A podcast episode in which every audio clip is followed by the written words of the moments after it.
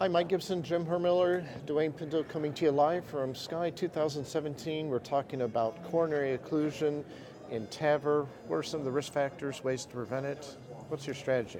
Well, uh, Mike, it's an uncommon complication. You know, estimates somewhere around half a percent to a percent. But when it does happen, it's a really uh, you know difficult complication to deal with. Uh, around a 30, 40 percent mortality. But uh, you know, the the risk factors are uh, female gender, uh, small annulus, small sinuses of Valsalva, and low coronaries.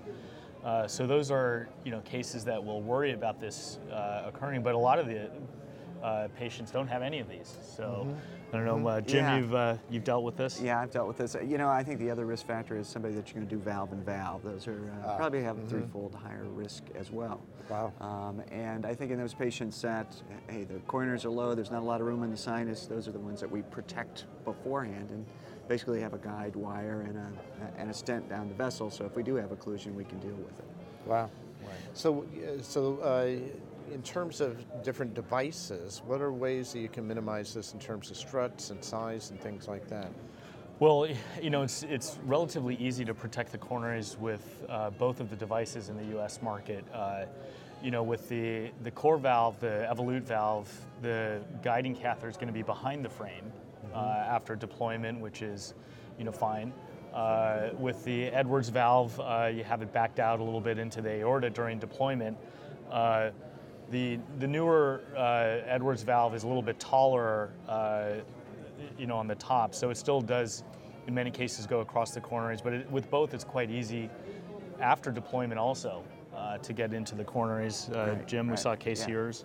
Yeah. So, and I think um, uh, we can get back into either device. Uh, I think the other issue is somebody comes back in with unstable angina down the road. We haven't closed off their coronaries during the procedure, but they get coronary disease down the road, and you have to re-access those coronaries. Mm-hmm. And there's some tips and tricks to get through both of these. So, what and, are some of those, Jim? Yeah, so let's just say for the core valve anyway, mm-hmm. to get in the left coronary, you kind of want a smaller, sort of a JL3, JL3 and a half guide, not a sort of a big XB or a contralateral support guide. Right. You want to kind of come in from above to get in. Mm-hmm. Um, and for the right coronary, generally a, a, Judd Wright works or a Williams Wright mm-hmm. um, kind of morphology. Sometimes just a diagnostic catheter, get the wire down, exchange out for a guiding catheter. But I would say 95% plus, you're going to be able to get through these.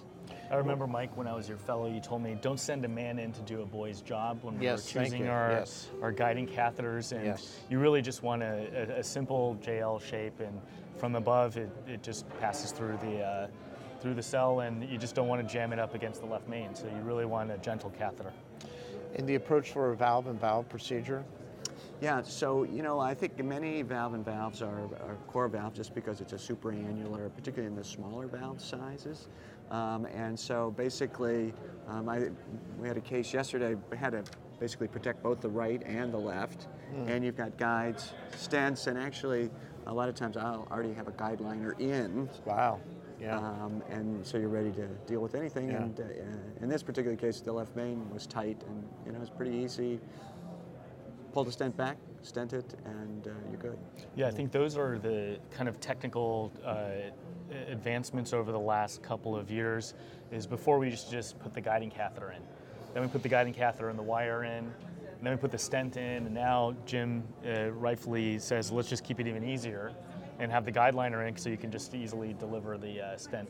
I think, Jim, too, you want to uh, maybe comment on, you want to be mindful, too, of which stents you use in the left main, which you can dilate up. Oh, yeah. Uh, which so, not, uh, you right. know. I think uh, great, uh, great point.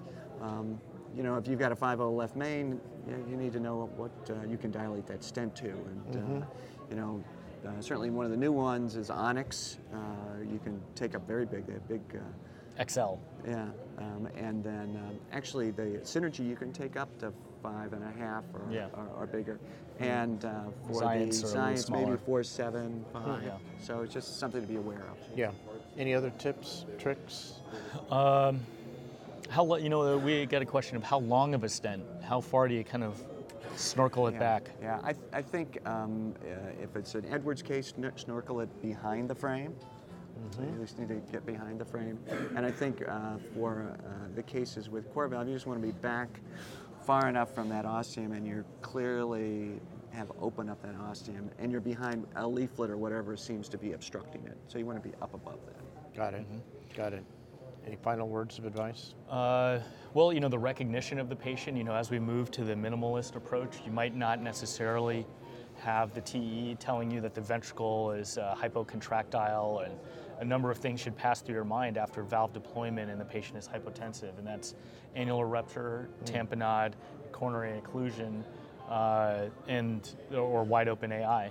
And I think that uh, you know these are things that should pass through our minds. But when it's uh, coronary occlusion, often the, the presentation is just hypotension, uh, and around 70% occur after valve deployment, but can be after valvuloplasty. It can be out of the lab.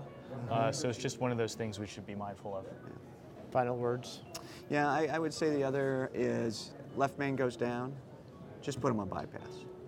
Don't mess around. If you don't have a stent and you're going to have to recross in, like, get them on bypass, and then then you'll have the situation. under- Right. Yeah, good Right. advice. Definitely. Exactly. Guys, thanks for joining us, and uh, thanks to all of you for joining us here live from SCAI 2017.